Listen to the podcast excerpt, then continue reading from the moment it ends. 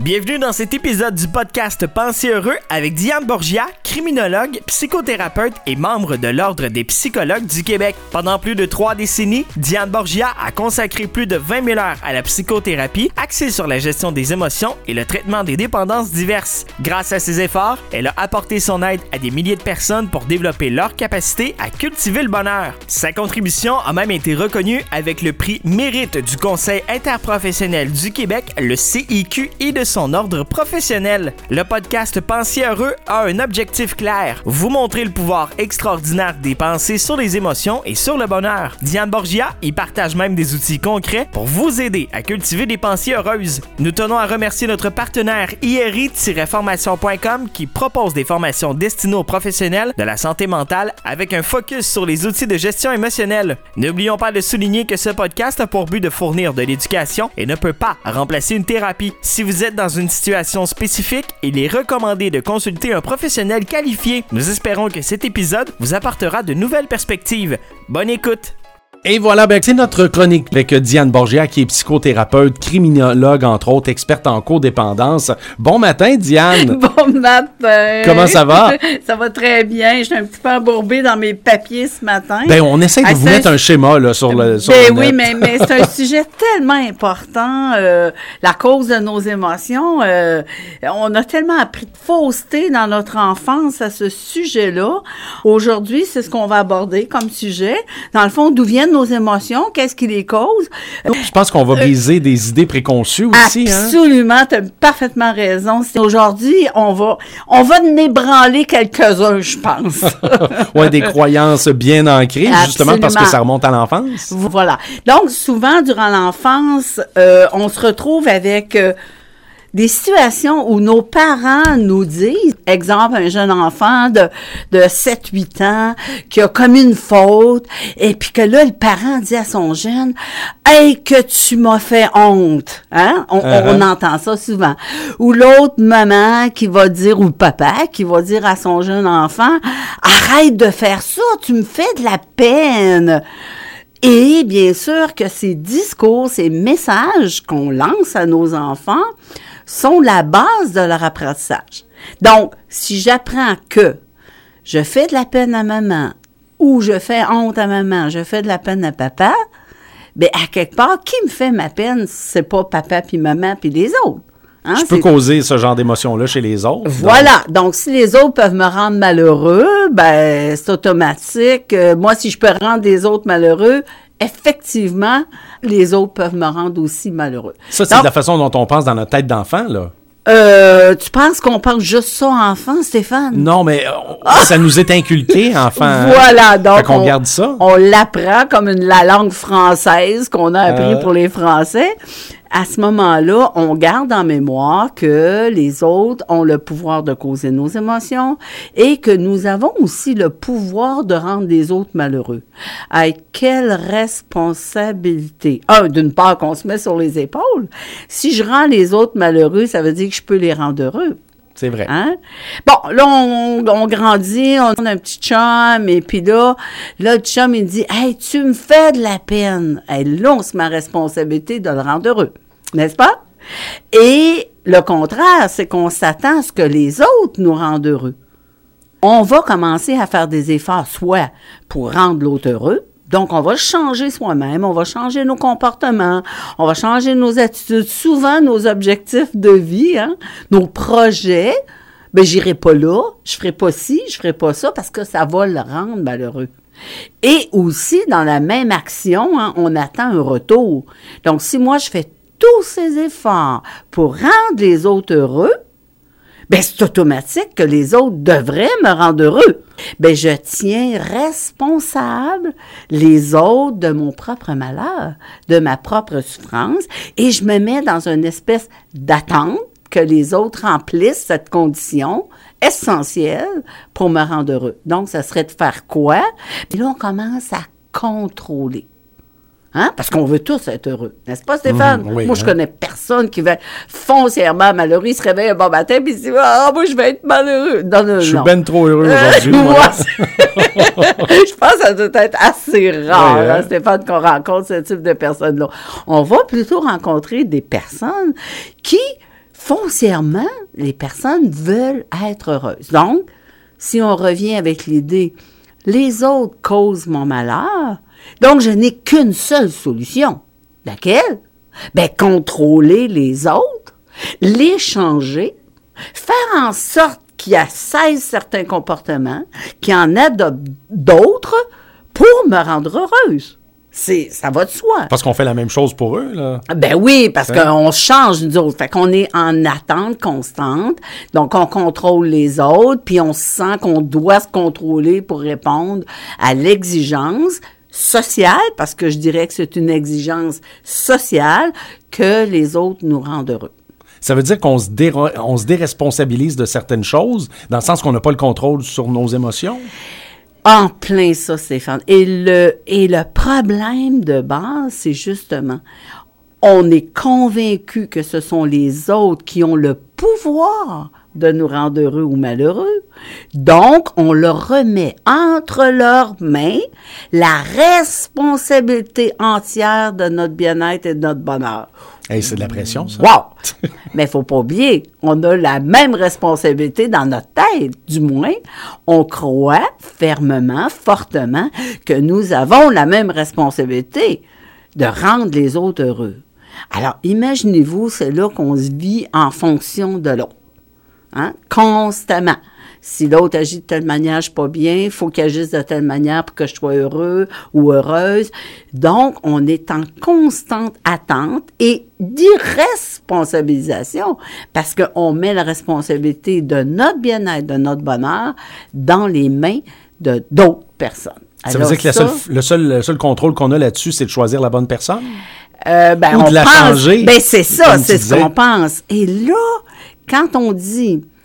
Mon bonheur dépend de quelqu'un ou de quelque chose, parce que ça peut être les situations, hein. Il faut qu'il arrive ci, il faut pas qu'il arrive ça, parce que les événements me rendent malheureux, là. C'est pas juste les autres, les événements aussi. Donc, je suis à ce moment-là dans un état qu'on appelle un état de dépendance. Parce que mon bonheur dépend des autres. Donc, je suis en état de dépendance. Pas de dépendance de toxicomanie, mais ça a un nom, cette dépendance-là. Ça s'appelle la dépendance émotive ou la dépendance émotionnelle. Donc, mes émotions dépendent de quelqu'un ou de quelque chose en dehors de moi. Puis ça peut être un commentaire, une façon d'agir.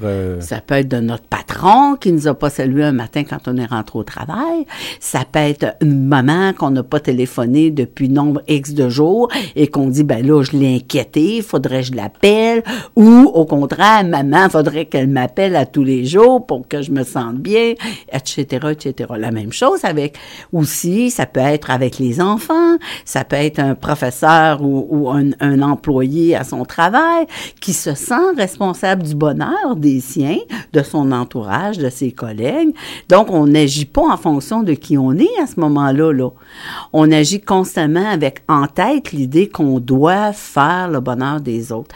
Et c'est une lourde tâche, cet état de dépendance qu'on maintient les autres et que les autres nous maintiennent par notre propre croyance, bien sûr qu'on la garde. Hein? Ça reste pas juste à l'adolescence, ça se guérit après. Là. Malheureusement, la plupart d'entre nous, nous maintenons cette dépendance émotive, okay, dans notre âge adulte. Et souvent, il y en a qui la maintiennent jusqu'à leur mort. Hein? Donc, puis c'est pas rare, là. Je dirais que, en général, une population générale, j'oserais dire qu'il y a au moins 90 à 95 % de la population, que les auditeurs qui nous occupent ce matin, je suis persuadée qu'ils doivent se dire, mais pourquoi qu'elle parle de ça le matin, là? C'est normal que les autres nous causent nos émotions puis qu'on cause les émotions des autres. Mais on a des petites nouvelles pour vous autres ce matin. Et tantôt, on va justement comprendre. Est-ce que c'est vrai que c'est la cause de nos émotions? Est-ce qu'on peut faire le malheur ou le bonheur des autres? Comment ça se passe, nos émotions? D'où ça vient? Quelle est la cause principale? Puis c'est vrai qu'en y réfléchissant bien, on se rend compte que c'est un peu simpliste, dans le fond, de penser ça, mais... On n'a pas appris autre chose. Oui, effectivement. C'est simple d'attacher nos bottines aujourd'hui, hein? Mais c'est ce qu'on a appris. Ça devient facile, ça devient aisé, ça devient commun, ça devient quelque chose qu'on n'y pense même pas. Mais aujourd'hui, on veut y penser, on veut y réfléchir. Je dis tout de suite là, à une fausseté qui est la croyance que les autres ont, et les événements, bien sûr, ont le pouvoir de nous rendre malheureux ou heureux ou de nous causer nos émotions. C'est parce qu'on ignore qu'on a une émotion en dedans de nous ou on ne sait juste pas comment la nommer? En fait, on est des êtres d'émotion. Hein? On ne peut pas vivre sans vivre des émotions. Donc, les émotions sont quasi continuelles à l'intérieur de nous.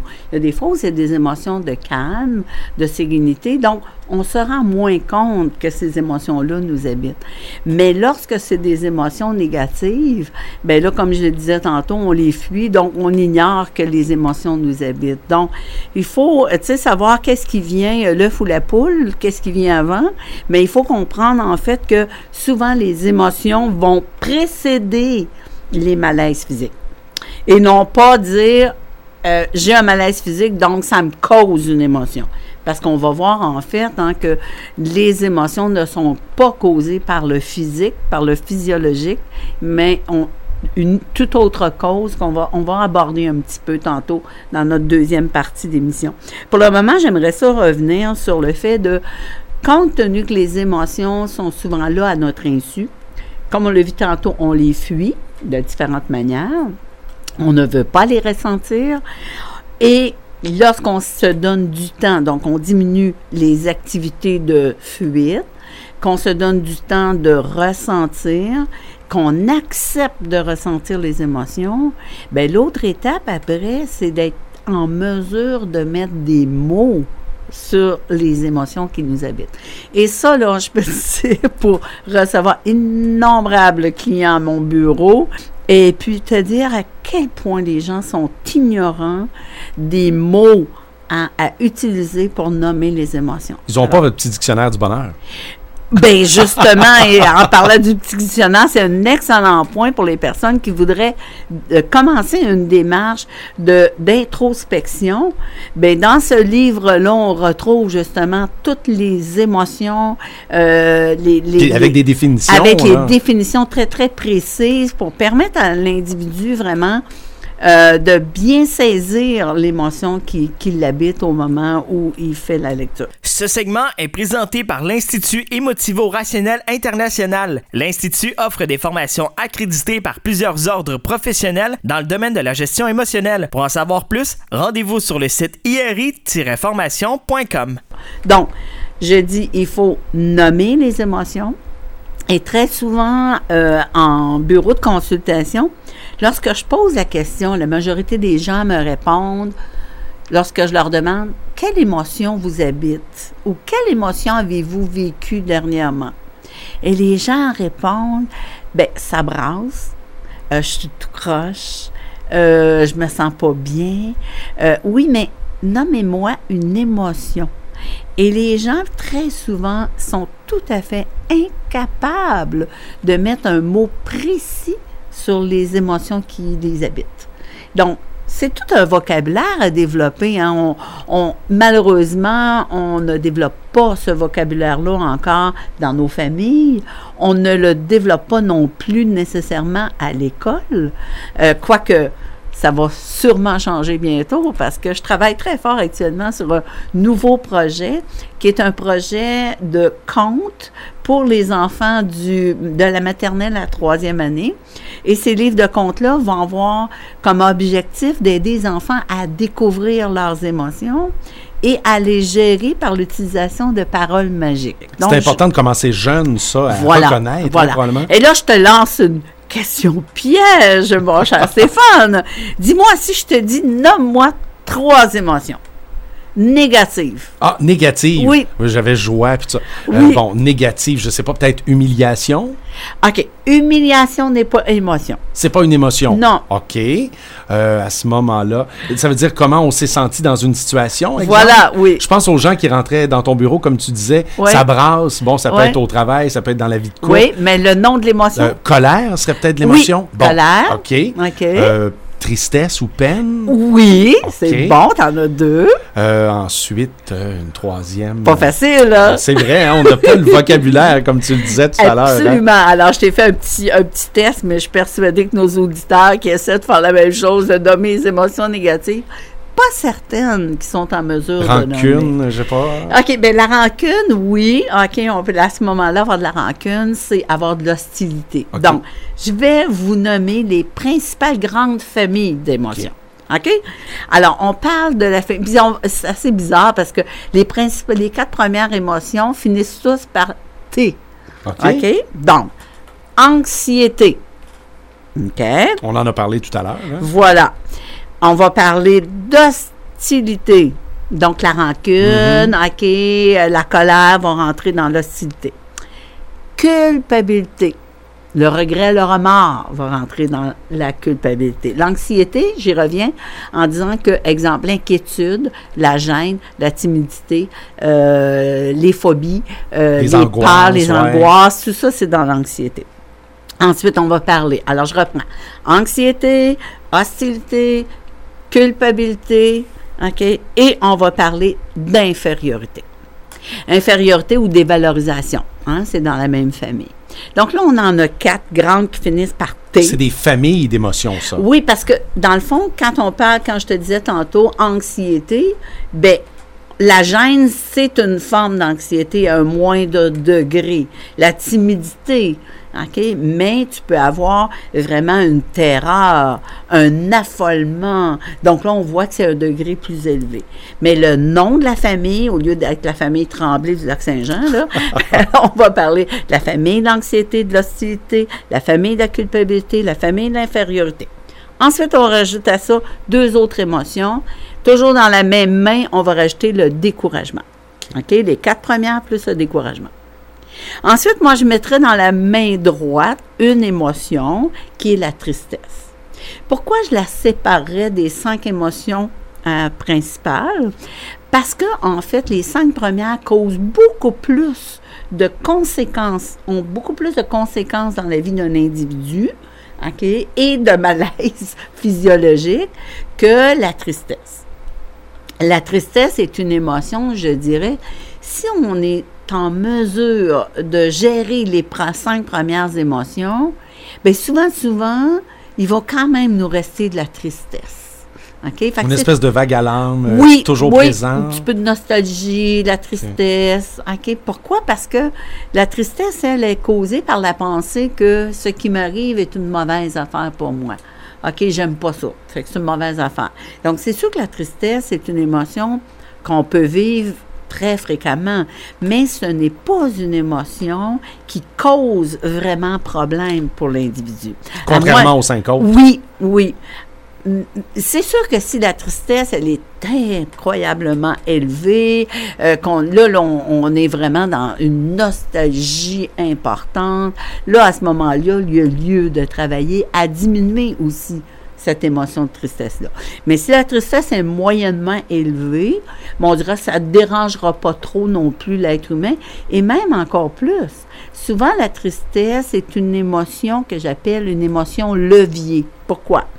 Parce que si je trouve ça plate, une situation, bien, cette émotion-là va me pousser à trouver des changements, à trouver des solutions, à passer à l'action. Donc, c'est pour ça que je dis que la tristesse, même si c'est une émotion désagréable, en soi, c'est souvent une émotion qui va nous aider à faire du changement dans notre vie. Donc, on revient aux cinq grandes émotions. Donc, celles-là, ce sont des émotions qui peuvent être très intenses, très désagréables et qui peuvent porter à conséquences pour l'individu. Donc, il y a lieu, quand on les a nommées, identifiées, comme dans le petit dictionnaire que tu mentionnais tantôt, le dernier livre que j'ai écrit, permet justement, en lisant exemple sur l'anxiété, bien, on va voir à ce moment-là qu'on fait référence à d'autres émotions, si on tombe sur la timidité, on va faire référence à l'anxiété. Donc, les personnes, ça leur permet de découvrir l'ensemble des émotions qui peuvent nous habiter. Parce qu'en fait, il y a plus de 100 mots pour nommer les émotions. Quand on sait que la plupart des individus, tout comme toi, mon cher Stéphane, on a peine à en nommer quelques-unes. On a un sacré vocabulaire à développer. Ça va nous prendre un dictionnaire de synonymes. Voilà, bien là, le dictionnaire du bonheur est là. Alors, c'est en ce sens qui nous aide énormément. Tu parlais de levier tout à l'heure, qui est peut-être la tristesse peut amener. D'autres émotions comme la culpabilité peuvent pas amener ce même genre de réflexe? On croit souvent que la culpabilité est bonne pour le changement. Et moi, je trouve ton intervention très intéressante, Stéphane, puis ça m'amène à vous parler de la soi-disant saine culpabilité. Hein? On entend dire ça des fois. Ah, c'est bon de se sentir coupable parce qu'on va éviter, telle ou telle, de reproduire telle ou telle action. Moi, pour avoir travaillé, entre autres, au service correctionnel, parce que dans mon titre, j'ai un premier titre qui est criminologue et un deuxième titre qui est psychothérapeute. Alors, quand j'ai travaillé à titre de criminologue au service correctionnel canadien, je peux te dire que il y a énormément de gens qui sont là et qu'on les invite, dans le fond, à se sentir coupables, parce qu'on se dit, et c'est une croyance populaire, fort répandu, même chez les professionnels, que de se sentir coupable est utile. Surtout quand on est en prison, va réfléchir à ce que tu as fait, puis sens-toi coupable. Alors, si on s'arrête là-dessus, puis on se demande, est-ce que c'est vrai que si je me sens vraiment coupable, ça va être utile pour éviter de reproduire l'action? Pas sûr. Parce que quand on se sent coupable, le premier réflexe, c'est je vais mettre la faute sur quelqu'un d'autre. On va se déresponsabiliser parce que c'est douloureux de vivre la culpabilité. C'est très, très souffrant. Donc, c'est pas de ma faute, c'est à cause de l'autre, c'est pas moi qui le fais, etc., etc. Donc, le premier réflexe quand on se sent coupable, c'est de se déresponsabiliser. Se déculpabiliser, justement. Se déculpabiliser. Donc, tu vois, déjà au départ, on n'est pas en train d'aider l'individu à introspecter, pour aller voir ce qui se passe. Non. On est en train de lui fournir l'occasion de se sentir encore plus coupable, de sorte qu'il va éviter davantage l'émotion. Donc, idéalement, c'est de gérer l'émotion. Donc, de voir que la saine culpabilité, ce n'est pas vrai, que la culpabilité, c'est une émotion désagréable et que de l'accepter. Oui, j'accepte de vivre ma culpabilité, mais il faut que j'apprenne aussi à la gérer pour la diminuer. Alors, diminuer sa culpabilité voudrait dire, Stéphane, j'accepte que je suis responsable de cet acte. J'accepte que je suis l'auteur de cette action, de cette mauvaise action, mais, en ce sens, au moment où j'ai passé à l'action, bien, il y a des raisons qui m'ont poussé à passer à l'action, avec les émotions que je vivais, avec l'objectif que j'avais. Peut-être mon objectif n'était pas bien, mais à ce moment-là, je pensais que c'était pas si pire que ça. Donc, avec ce que je vivais au moment où je suis passée à l'action, il m'était impossible d'agir autrement. Et ça, sans la faute de personne d'autre? Non, je continue de dire, oui, je suis l'auteur de l'acte, oui, je suis responsable de cette action-là, mais je ne pouvais pas, à ce moment-là, faire autrement. Mais aujourd'hui, comme j'ai une compréhension différente, bien dire, est-ce qu'aujourd'hui, je referais cette action-là? Et là, je me dis non, et pourquoi je le ferais pas pour telle ou telle raison. Pas juste là, parce que je me sens coupable. Voilà. Et là, on est capable d'introspection et de responsabilisation. Tu vois? Donc, saine culpabilité, là, moi, j'y crois pas vraiment. Pas vraiment. Vaut mieux vraiment passer de la culpabilité à la responsabilité. Alors, qui peut permettre l'introspection ensuite, puis de régler ce problème-là. Absolument. Et il y a des émotions qui sont aussi des émotions composées. On va parler, entre autres, de la honte. Quand on ressent de la honte, c'est une émotion désagréable, mais c'est une émotion qui est composée de deux premières émotions que j'ai nommées tantôt. Lorsqu'on vit de la honte, on va vivre de la culpabilité et de l'infériorité. Tu vois?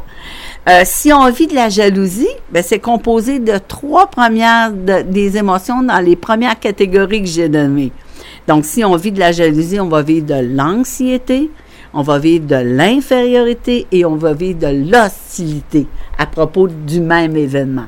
Tu vois, fait que souvent, les autres émotions vont être des émotions comme composées. Les premières émotions importantes à nommer, à identifier, sont celles que j'ai nommées tantôt et que je suppose que les auditeurs ont bien pris en note.